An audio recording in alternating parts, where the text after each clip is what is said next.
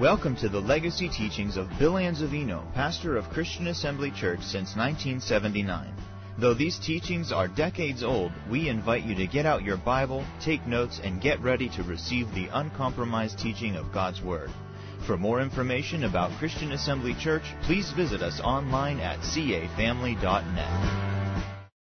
Well, let's find Mark's Gospel, the 11th chapter.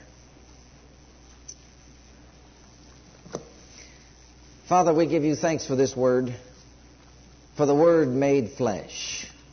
We thank you for sending the Lord Jesus Christ to consummate this perfect plan of redemption. We thank you for the power of thy Holy Spirit, who will unveil and unfold unto our hearts the deep, rich treasures of your word. Thank you for enlarging our capacity to receive revelation knowledge in all things that pertain to life and godliness. Thank you that we are doers of the word and not hearers only, blessed in our deeds. Thank you, dear Father God, for making us the head, not the tail, above and not beneath. Thank you, dear Father God, that you watch over your word to perform it. Thank you that this is the bread of life. In Jesus' precious name we thank you for it. Amen. 11th chapter of Mark's Gospel. We'll get there in a minute. But right now, I just want to reiterate a few points. We're talking about developing the recreated human spirit and the forces that emanate from the recreated human spirit. In our last lesson, last Wednesday evening, we talked about the fact that praying in the Holy Spirit or in other tongues is step number one in developing that human spirit. When we pray in the Spirit, our spirit is in vital, active communion with the Holy Spirit. And we also said that praying in the Spirit is not like most Pentecostal people think it is. It's not just to have a message in tongues when you come into a worship service such as this, but it's mainly for self-edification. We said over there in 1 Corinthians chapter 14 and verse 3 and 4 there, right on down 1 through 4 actually, that Paul said that he that speaketh in an unknown tongue speaketh unto God, not unto man, but unto God. And in the Spirit he speaketh mysteries. And he went on there to say, but he that speaks in the Spirit edifies himself, builds up himself on his most holy faith. And over there in Jude, we talked about the fact that he keeps himself in the love of God.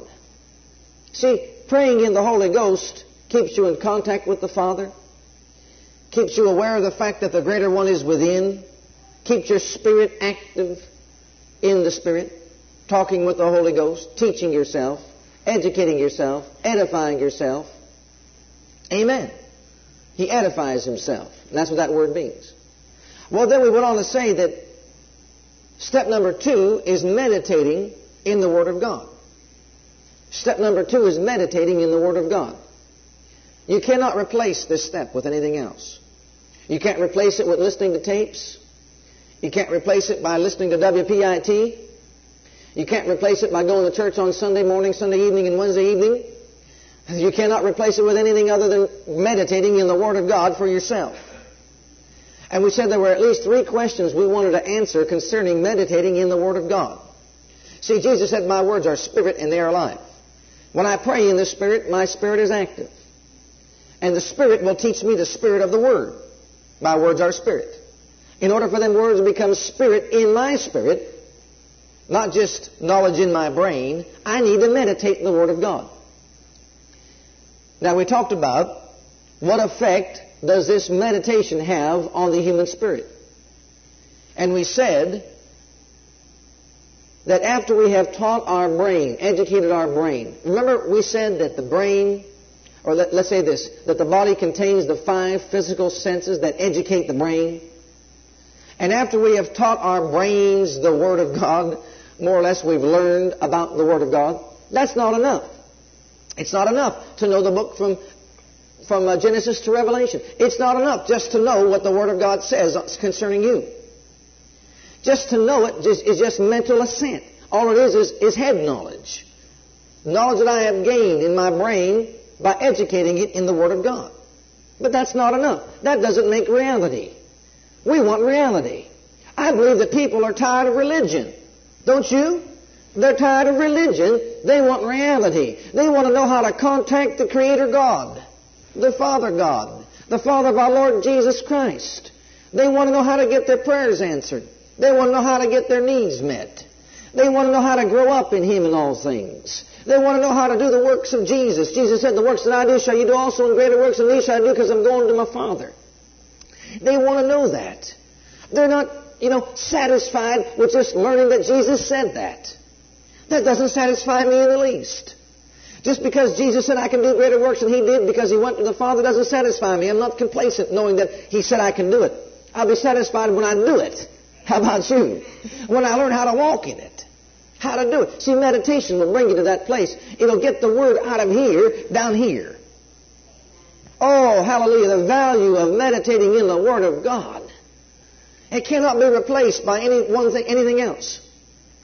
We should realize, know, and understand that the meditation of God's Word is invaluable to the development of the recreated human spirit.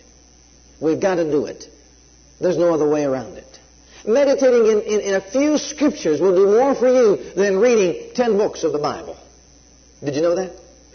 One day, just meditating in God's holy word. You meditate Isaiah chapter 53 about the sufferings of our Lord. It'll do more for you in the area of walking free from sin and walking free from sickness and walking free from mental anguish than any, anything else. It'll do that for you if you meditate in the Word of God. If you meditate in it. Well, then we said, how do I meditate? And we talked about how we meditate the Word of God. And the easiest way to, to, to, explain that, as we said, was just think about the last problem you had. Just think about how you went to somebody and told them every nook and cranny involved in that problem. You talked about it. You rehashed it day in and day out, over and over and over. You talked about it. You told this neighbor, what's your opinion? What do you think about it? Then you called somebody else up on the phone. You says, what do you think about it?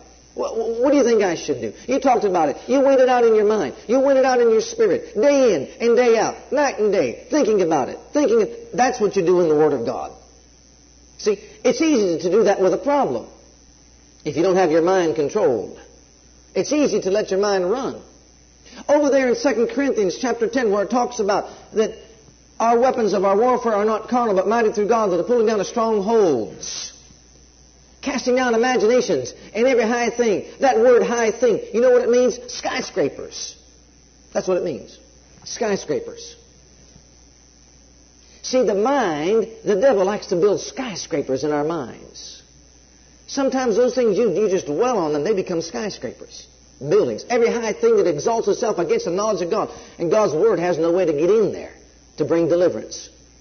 It's time that we face the reality of the fact that the Word of God is our deliverer today. God and His Word are one. Amen. The Spirit and the Word agree in one. But you see, we build these skyscrapers by meditating on the wrong thing. And instead of meditating on the problem, let's meditate on the solution to the problem. Hallelujah. Which is God's Word. And so what we do is we ponder it day in and day out, day in and day out.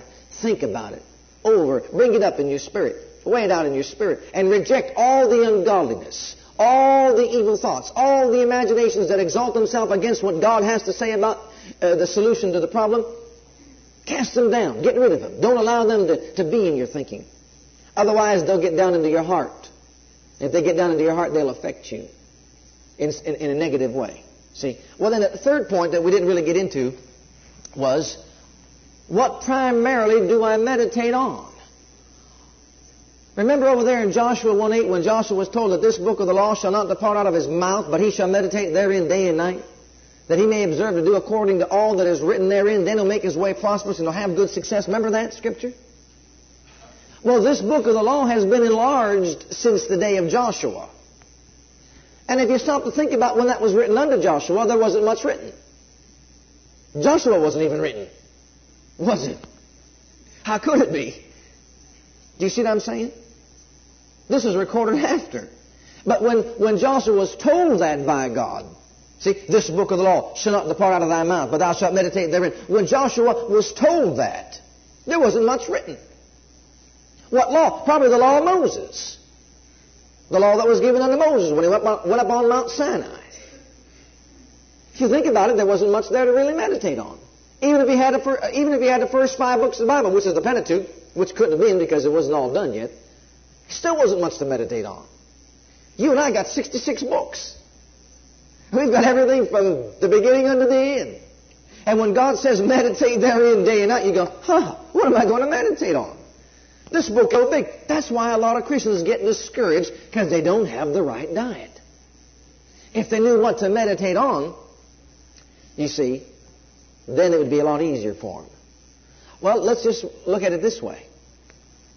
If he told Joshua to meditate this book of the law, how much more would he tell you and me to meditate the law of the new covenant? Which is what? Love. Oh, if we could only get across to the hearts of the believer that we should be meditating primarily on love.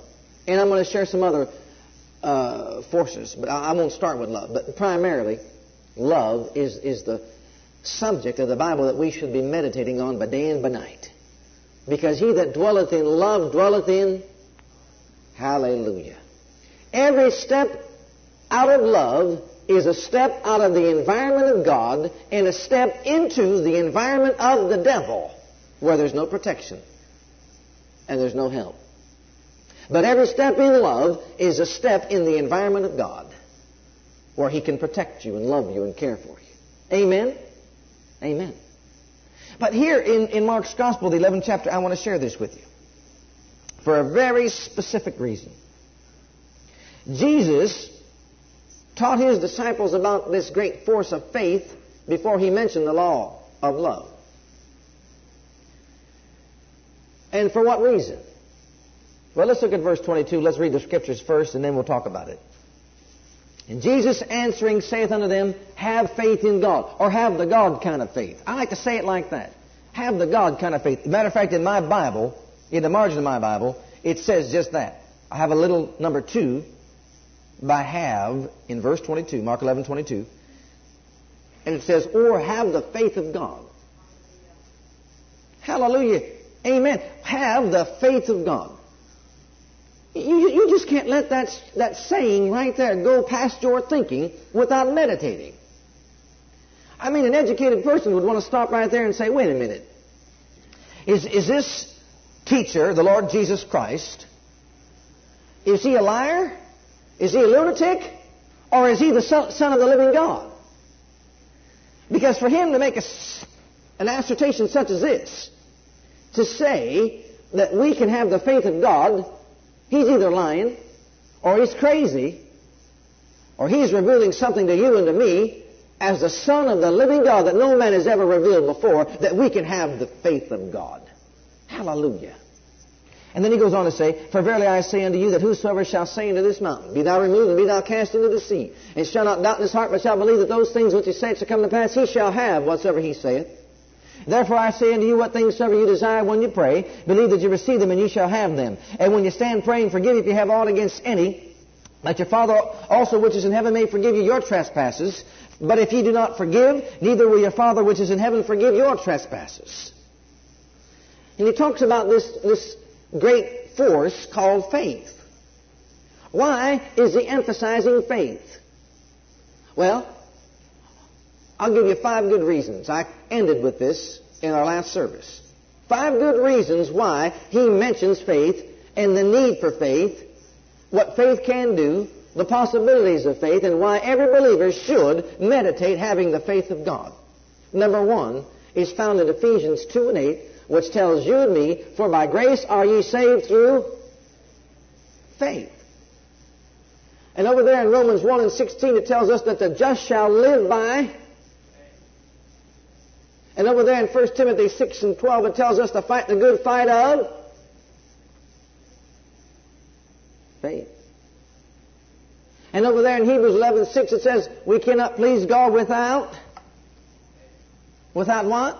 Faith. Do you see the importance of faith? And we walk by, in 2 Corinthians 5 7, we walk by, not by what? This whole life that we've been brought into. Jesus said, I came to give you life abundantly. Abundant life. This whole life that we've been brought into is based on faith. Absolute faith in God, having the God kind of faith. As a matter of fact, Paul went on to say that the life that you live in the flesh must be lived by the faith of the Son of God. That's a, a, a force of the recreated human spirit that every believer should be feeding into his spirit on a daily basis. Now, what Jesus was actually inferring in these scriptures, why did he say that if you have this kind of faith, it'll remove a mountain? Why did he use the figure of a mountain? After he cursed a tree and the tree died, and he explained faith and said, You can not only do that which is done to the tree, but you can also speak to a mountain, and the mountain would, obey you. And it would obey you. Now think about that. Why did he use the figure of a mountain? If faith could remove a mountain, a literal mountain, faith could remove anything. Is that so? If faith can remove a mountain, faith can remove anything and everything out of the pathway of your life. See, this is food for meditation. I begin to ponder on this. I begin to think about it. I, I figured like this. If the forces of the recreated human spirit are developed by faith, then I need to know something about faith. If I am living by faith, I better know something about faith. Of course, I'm saved through faith. But if I cannot please the Heavenly Father without faith, then faith, as far as I'm concerned, is a very important subject of the Bible. It is so vital, so important, that over there in the 11th chapter of the book of Hebrews, we have what I call the Faith Hall of Fame. Where God didn't take time to point out the faults and the failures of the people, Hebrews chapter 11, but He took time to point out the faith of the people. Aren't you glad He didn't say that Noah, after he built the ark by faith, believing in things yet not seen, got drunk? Aren't you glad it doesn't say that in there? I'm glad it doesn't say that in there. Amen. It doesn't say that, does it? But he did, didn't he? You see what I'm saying? It doesn't say that Elijah, the great man of God, after he called down fire out of heaven and did the great many wonderful miracles recorded in his lifetime, went and sat underneath a tree, wanted to die, thought Jezebel was going to cut his head off. You think about it. It doesn't say that, does it? No, it points out the faith of the individual. Faith is very important. The subject of faith is very important. As a matter of fact, without faith, you won't be able to develop in Christ. You see, it takes your faith to develop the love walk. The love that's been shed abroad in your heart must be developed by faith. All the fruit of the recreated human spirit must be developed by faith. All the forces must be developed by faith. It's important that we understand faith.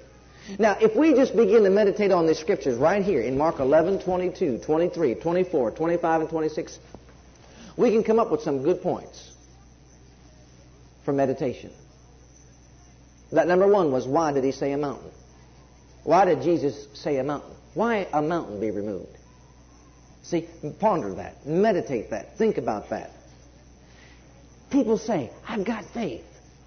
You trying to say that I didn't get my need met because I don't have faith? I have faith. I know you've got faith.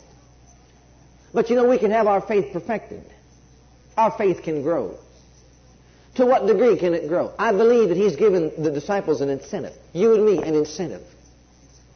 In other words, if faith can really, in the life of an individual, and Jesus said it could, remove a literal mountain, cause a tree to die, if faith, I walked out into the backyard. I just looked at that big tree we have back there. You can't get your arms probably around it. And I just looked at that thing and how strong it is. You, you can get back by the porch and take a flying leap and run at it and run right into it and you'd probably break your shoulder or something. You could probably get a baseball bat, knock it hard as you can and probably cause your whole arms to vibrate. You could probably get yourself the Pittsburgh Steelers to come on down, put on their helmets, and all of them at one time run right onto that tree. Probably have some heads knocked in. But I'll tell you what. You get a man of faith to stand in front of that tree and say, No man eat fruit of thee hereafter forever. In faith. and that tree will bow its knee. It'll, Jesus did it. And in His name, it'll bow its knee. That baffles the mind. You've got to meditate on that. A tree's bad enough, but now a mountain. Well, what a good place to be talking about mountains. Amen? Sometimes I got to talk to my car to make it up the hill.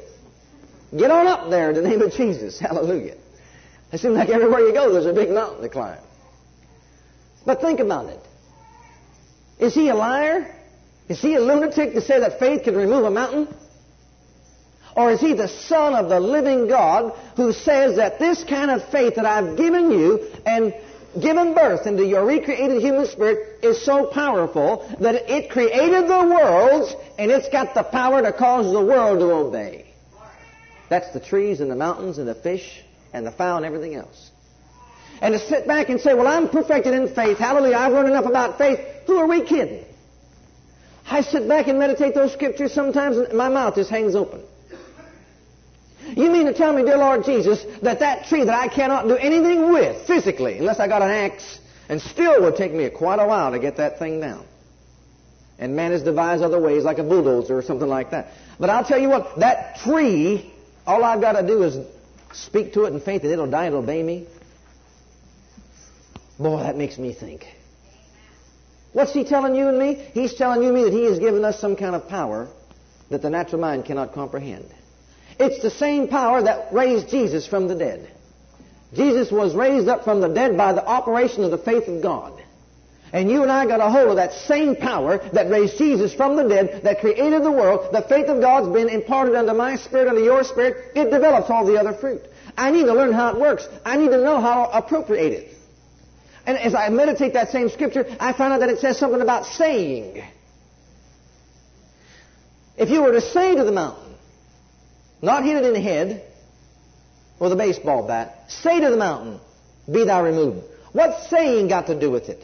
And then you start teaching along the lines of saying, and people say, this preacher's way off the wall. He's something, there's something wrong with this guy. He believes in that positive confession business. You know, mind science religion. No, we don't. We believe in Jesus' religion. We believe in the Word of God. The Word of faith that we preach. Paul said it like this. It's the same Word that I preach, I speak. It's the same Word. We believe, therefore we speak. What's speaking got to do with faith? What do my words have to do with faith? See, think about it. Meditate. Ponder it over in your thinking. Let it get down deep into your heart. You'll never be able to speak faith. I mean powerful faith words without meditation. Meditation builds a capacity for faith. And then acting upon the word builds faith into the recreated human spirit. If I don't build a capacity for faith, I'll never act my faith. So I've got to build a capacity for faith inside my spirit. I do that by meditating the Word of God. And I think, yeah, praise God, I could remove a mountain. Yeah, Oh, it baffles your mind, I know. It, it, it really makes your thinking. That's why the Bible says, trust the Lord with all your heart, lean not to your own understanding. You can understand that. Speak to that mountain, it'll be removed. The one that really gets me the most is when Luke records it and he says, if you were to speak into the sycamore tree and say, Be thou plucked up by the roots and planted into the sea, did you ever try getting a tree out by the roots without killing it? Be thou plucked up by the roots and be thou planted into the sea, it should obey you. Not just die. Imagine that. Be plucked up by the roots, pulled out of the ground from the roots, and be planted into the sea. It would obey you. That's some kind of faith to remove that tree and replant it in the sea. But it works. See, the, disciples saw a need for faith. And they said, Lord, increase our faith. Luke 17, verse 1. Lord, increase our faith. He said, if you had the faith as a grain of mustard seed, You'd say to that sycamore tree right over there, be thou plucked up by, you'd say to the sycamore, you'd say to that sycamore tree, you'd say to it. What saying got to do with faith? Well, I don't know, but Jesus seems to think it has a lot. Because in that scripture right there, he says it three times. If you were to say it to the mountain, doubt not in your heart, but believe that what you say it shall come to pass. You shall have whatsoever you want. Well, I've learned that. No, you haven't. You've learned about it.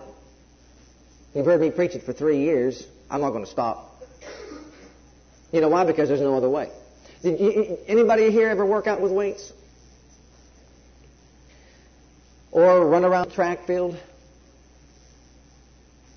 Listen to me.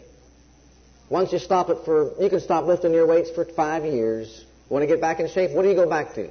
The weights. Want to get yourself to build up your endurance for running in a track meet, running a race? What do you do? You go back running around the field. Nothing new under the sun is there. I said there's nothing new under the sun. Same old method. You want to bake that apple pie? What do you go to the apple tree? Amen? You want to learn how to get from God? You want to learn how to cooperate with God? Faith. Same thing. Same thing. We can't stop because God is a faith God. He has love. He is love, but He has faith. He's a faith God. We got to go back over. We have never mastered this scripture. We've not, even though we know what it says, you've not mastered. I've not mastered that scripture. Bless God, if we master this scripture, we'd be doing the same thing, just like Jesus did. You would become a dangerous individual to the vegetable kingdom. Every time a tree popped up in, or a weed or a dandelion, you'd say, dandelion, die. It would wither away.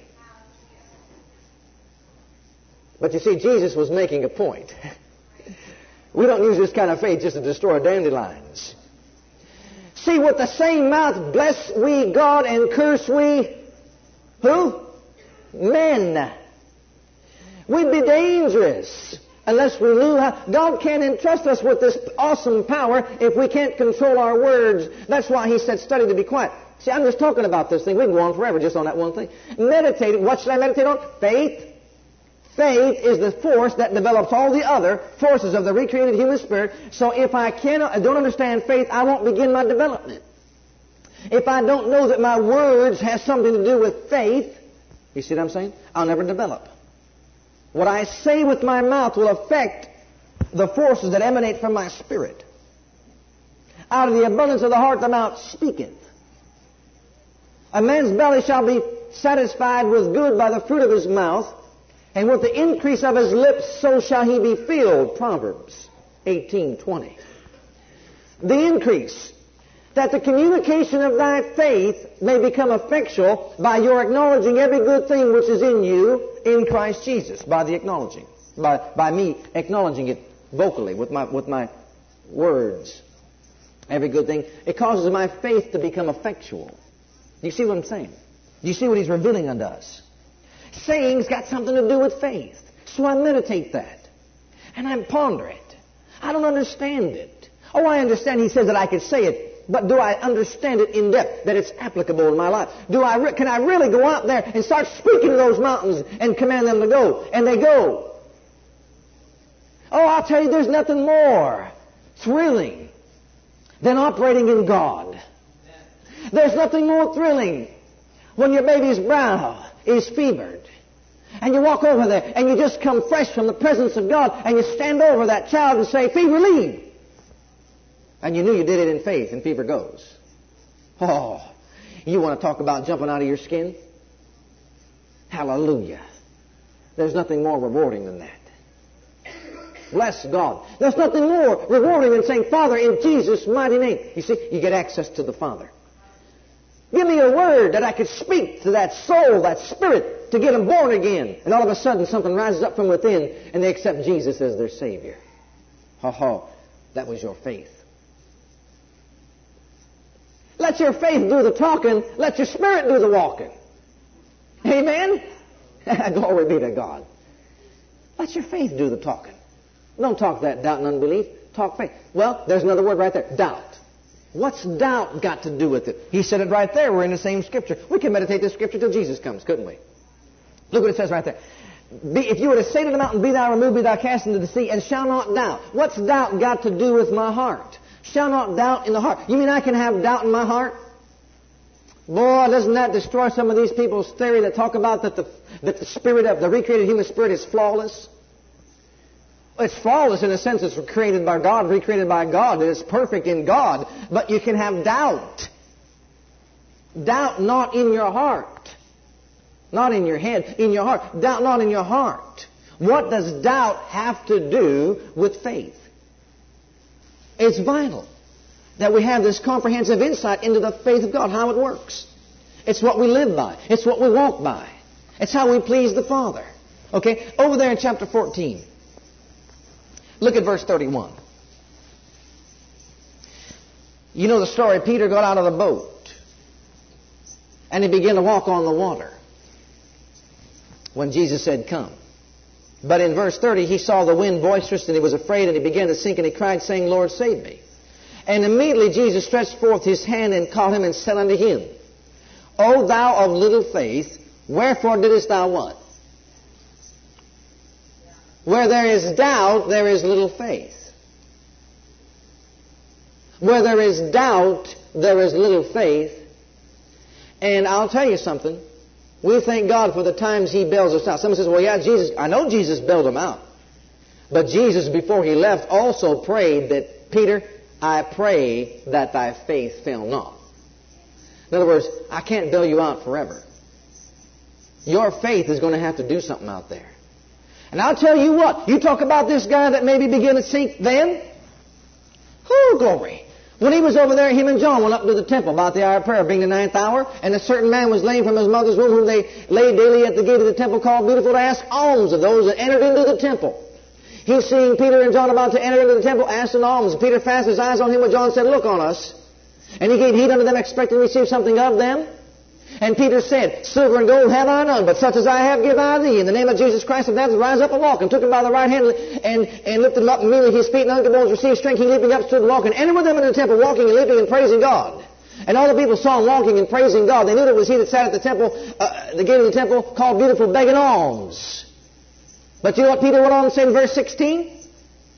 His name through faith. Who did it? Peter, O ye of little faith, wherefore didst thou doubt?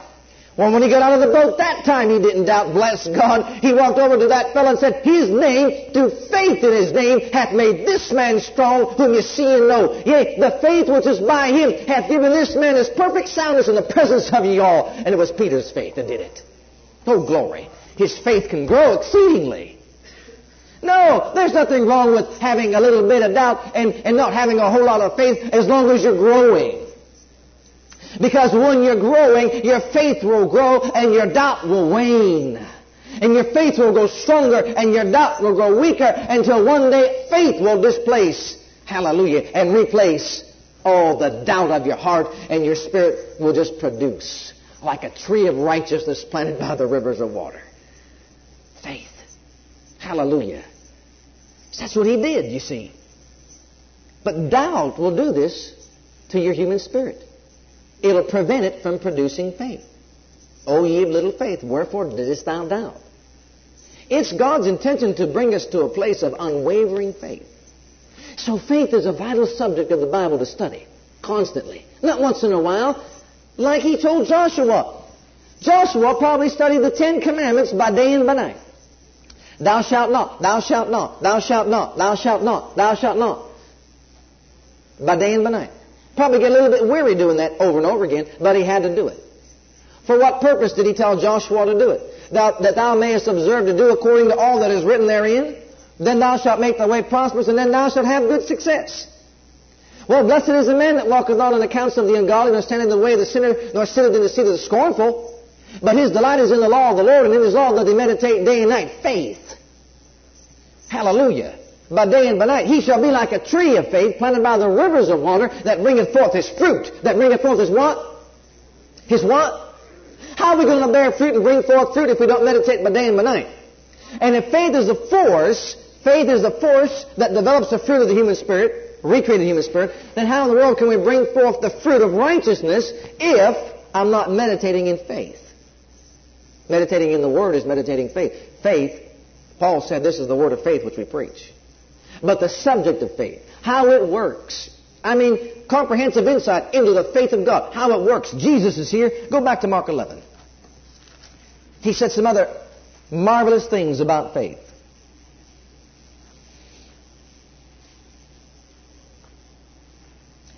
And the human spirit. He's talking about what you say.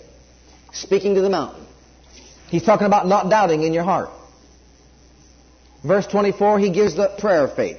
Verse 23 is the law of faith. You need to write that down in case you never wrote that in your Bible. Verse 23 is the law of faith, saying. Verse 24 is the prayer of faith, praying. Faith will work by saying and faith will work by praying. Okay? But in verse 25, and when you stand praying, forgive. He's talking about the human spirit. He's talking about the heart. Nothing will destroy your faith and hold your faith in bondage quicker than a judgmental, critical, unforgiving, hardened spirit. Your faith will be ineffective. It'll be brought down to naught. You cannot have unforgiveness in your heart and expect your faith to work. You cannot expect to be critical about others and expect your faith, I'm talking about great faith, your faith to work. You cannot expect to be judgmental, critical, hard-hearted, unforgiving, and expect to have your faith to work. So what has unforgiveness got to do with it? It takes you out of the realm of love. When you get out of the environment of love, that's God's environment where faith works. And that's why he said here, when you stand praying, forgive if you have aught against any, that your Father also which is in heaven may forgive you your trespasses. But if you do not forgive, neither will your Father which is in heaven forgive you your trespasses. See, that takes you out of the realm of faith right there. Some people have said to me, I- have had people call me every name in the book, and then some that weren't in the book. I mean, everyone you can think of. You know, and when you're, when you're, you know, when you're in, in public ministry, who wants to be in public ministry? Who wants to stand in front and be? The Bible says anybody that wants to be there, I'll tell you something right now. The Bible says that your judgment is greater. Be not many masters or teachers because you shall receive the greater judgment. Oh, dear God. Do you, you know who are least in the kingdom of God? Those that teach and do not. Did you hear that? You know who's least in the kingdom of God? Those that teach and do not. Oh, dear God. Dear God, how many words have I said across this pulpit? Those that teach and do not, they shall be the least. Oh, do you put yourself in a position to be the least? I'd rather sit back there in a corner and just pray in tongues. Study my Bible. But I can't do it because he called me to the ministry. I have to do what he said to do. I have to do it. Those that teach and do not. Be not many teachers. Be not many masters. Can you see what he's trying to get across to us? You see what he's trying to say to us? Oh, dear God. Dear God. Forgive those that can teach it, but not do it. We should pray daily. Oh, dear Father God, for those that you have placed in these offices, I don't criticize them, I pray for them. I uphold them. Because they're out there where the devil wants to destroy. They're out in the front line battles where the devil wants to persecute, to destroy them, to stop them from being effective in the ministry.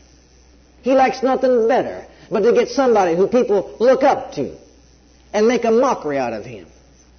Hey, I've been called names by uh, whatever. You could think of the names they've called me them. It's easy to be out there and, and, and, and to sit back and think, man, people are just mocking you. It's easy to sit back and think whether they don't like anything you do. They don't like the way you do it. They don't like what you say. And people, you know, sometimes I think people just want to just go around just to be like that. They think they're being led by God, but they're not being led by God. They're not being led by the Spirit of God. Someone says, God set me up for this church to keep this church in order. No, He didn't. God called me to this church to keep this church in order. Did you hear that? I'm bold to say it. Because He did. Sometimes I think people think God don't have any sense. God doesn't call somebody to, to be the under shepherd over an assembly. And then say, I was only kidding, you're not qualified. I called Sister So and so back there to be the critic. See, she's the one that's really going to be doing it. No, if he calls somebody, he's got faith. Paul said, He saw me faithful, putting me in the ministry. And where the faithfulness lies is out there. You're to recognize that your minister is out in frontline battles. You're to recognize that people are going to come just to mock sometimes and to destroy his faith to build within him. The devil will use people to build within that, that individual that's in the front out there. He'll, he'll use individuals to build within him a sense of unworthiness to preach the gospel. Trying to point out everything you do wrong just to make you look bad. Oh, yeah. Do you see what I'm saying? That's what the devil would want to do. So that you, you see, will just want to back off and say, ah, who wants to, I'll just go and be a Christian in my own home. I know why we get off on that, but that's what God wants us to get off on. You think about that. It's your responsibility to uphold the minister. Pray for him. Pray that his faith fail not. Jesus did for Peter. For Peter. You think about it. Not for John, but for Peter. He saw Peter wavering time and time again, and Jesus said, Peter, I pray not that you have failure, but that your faith fail not. How we should be upholding those that are in offices. Dear God, it takes the wisdom of God to be able to stand in an office of authority. Amen. It takes the wisdom of God. Solomon said, You want me to lead your people. Well, one thing to lead your family. That's a small group. But you want me to lead your people. I need wisdom. Oh, dear God, I need your wisdom. Isn't that what he said? Amen. You think about it. Joshua, the same one he said, to meditate by day and by night because you're going to take over uh, the responsibility of Moses. Moses, uh, finally Joshua, later on in, in, the book, if we have it recorded, where Moses, or where Joshua finally said, you know what, I'll tell you what, bless God, I've been doing what God said, I got you into the promised land, seems like nobody wants to follow the Lord, I don't care what you all do, he says, but for me and my house, we'll serve the Lord God, hallelujah. We'll reap the harvest. I'm not, you're not, you're not going to get me down because of your lack of faith. You're not going to get me down because you don't want to uphold me in prayer. He was their leader. Moses was the leader. Moses came down from the mountain not to be uplifted to hold up his hands, but bless God to be mocked by those for who he went up that mountain for. And have a false image. He came out of the presence of the glorious Almighty God, and when he came down, he saw a molten calf. Oh, dear God, and broke the tables. Do you see it? Hallelujah. Glory be to God. I just know this that God has given us a faith that if we cooperate together in our respective place in the body of Christ and uphold one another, get our noses into this, this, these faith scriptures right here, and don't come out, don't get them out until we get the Word of God of faith, the Word of faith built within our human spirit until all we do is speak faith about one another, faith about you, faith about me, faith about the office, faith about the board, faith about this whole organization, faith about all that we do. Speak faith.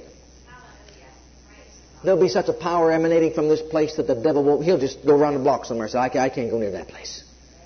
Hallelujah. That's only one, one force, faith.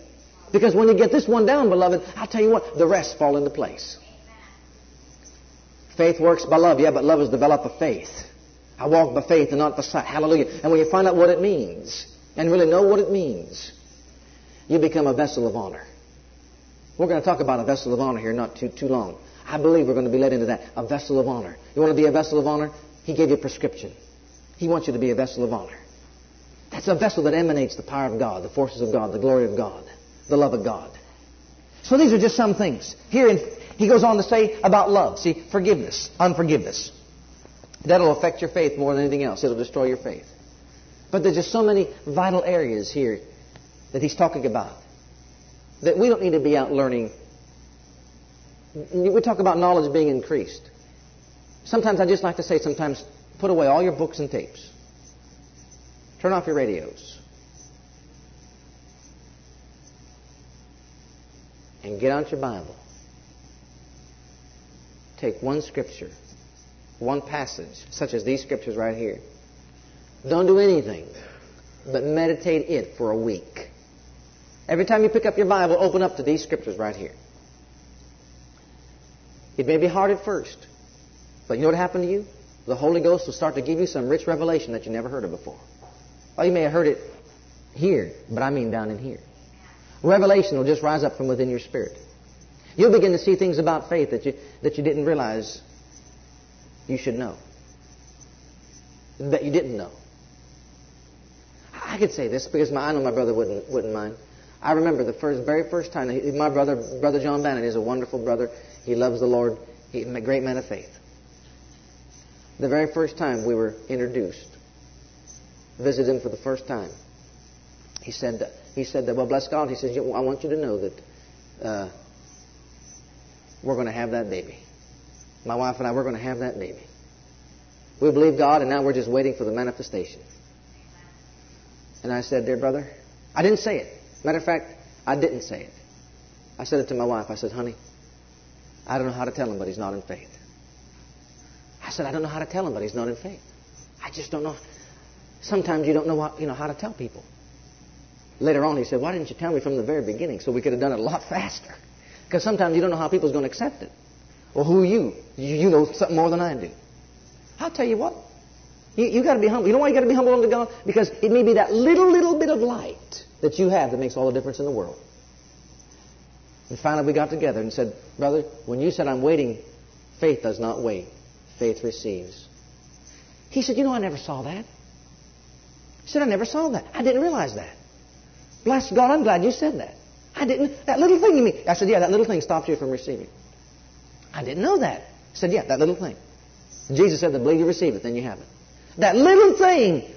Look at how detailed faith is. How God outlines it. No, no, no wonder he says comprehensive insight. Accurate, comprehensive insight into the ways and purposes of God. You got to do it the way he said to do it. See? Humble yourself. He did. They humbled themselves before God. Found out where, the, where that flaw was. See? Turned around, and they got a beautiful little girl.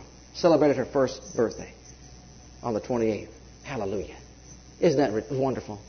Isn't God good? But you see, what, what, what stopped it? One little thing. One little, little thing. I'm not an electrician. But I know that I, have seen some circuit boards that are just, I drove a crane. And I'd go up that crane and I'd watch, it would break down. And electrician would come up there and he'd just started going right to where you had to go to. And I just look at him. I said, don't you want me to turn the power off? No, I've done it a hundred times before. I said, there's a lot of power going through there. Turn. No, all I got to do is this little. I said, well, if you don't mind, I'll walk over here. I don't want to get electrocuted because he knew what he was doing. He studied it. He probably meditated it. He probably ate, drank, and slept the laws that pertain to electricity. So he can go in there and do it. Worked on that same crane hundreds of times. But you know what? I've seen those that even have done that and still couldn't get the answer. Where do we think that we've learned enough? You can't learn enough about faith. You never will learn enough about faith. It takes study. It takes meditation. I don't know. I, am impressed to say this to you. Why don't we do that? Why don't we put away our books and tapes? And why don't we take Mark 11, 22, 23, and 24, and 25, and 26? And just meditate it for a week. Just meditate that's those scriptures. See, this, this walk is not a hard walk. God doesn't expect you to be going from Genesis to Revelation every week. Take those scriptures and really meditate them and get the in depth understanding of what He's really teaching us about the ability we have with our human spirit, our heart, and the words of our mouth to create, to destroy. I'll tell you what, it'll change your whole lifestyle. It'll change the way you talk. It'll change the way you think, the way you believe. It'll change what you speak out of your mouth. It'll put you in the environment of God. And here's what I've said that they've criticized me. I wanted to get to this before I close. We're going to close. I wanted to get to this. They've criticized me. They've said all kind of actually inaccurate things about me. I've had it filtering through, even in our own in our own organization here. People saying that I taught things from this pulpit that I never taught. Of course, they never heard me. They were never here to hear. They just got it from the wayside somewhere, and actually took exactly what I said and turned it backwards, and said I believed in this and this, and I didn't believe in any of it. Didn't even teach it. And because of it, I could just I won't even get into it. But people have said things about me and about the ministry and about you know, and I can go further and further and further. And people say to me, "How come you never? Doesn't that bother you? How come that you don't retaliate or say anything derogatory or anything that would be destructive concerning you know them?" Or you know what I say? You know what I always say? You see my three healthy children? I want them to stay healthy. You see this body of mine? You see my wife? I want us to stay healthy. When you step out in that environment, you step out into the devil's environment. You can't afford to have a critical, unforgiving, hard hearted, judgmental spirit and not be strong in faith. You can't afford to do that and be strong in faith. You won't be strong in faith. You can't afford that. So it's by faith you walk in love and say, I love them. You know what I say about them? Father, forgive them, for they know not what they do. Father, forgive them for talking about me like that, for they know not what they do. You know what I speak about them? Father, I thank you that you can bless them to the utmost of your ability in their lives as they cooperate with you. And my prayer for them is that you open up the eyes of their understanding, and they might be filled with the knowledge of your will and all wisdom and spiritual understanding to walk worthy of you and all pleasing, dear Father God, that they might please you in all that they do. And I support them in, in faith, in love, and I speak well of them, and I want them to prosper in the ministry, and I want to, I want to see them blessed abundantly, even supersede anything that I could ever attain. What does that do? It keeps those fevers off those brows. That's what it does. It keeps those bodies healed and whole. Hallelujah. Learning about faith and love and righteousness. Well, we didn't get into it all, but we may pick it up here tonight. Faith, righteousness, and love are the three forces that you should constantly meditate. Faith, righteousness, and love. Constantly meditate. Constantly. Constantly meditating these scriptures. Lord willing, this evening, we're going to talk about how to build a spirit of a conqueror inside you through the wonderful name of Jesus. Let's all stand to our feet. Thank you for listening to our legacy teachings.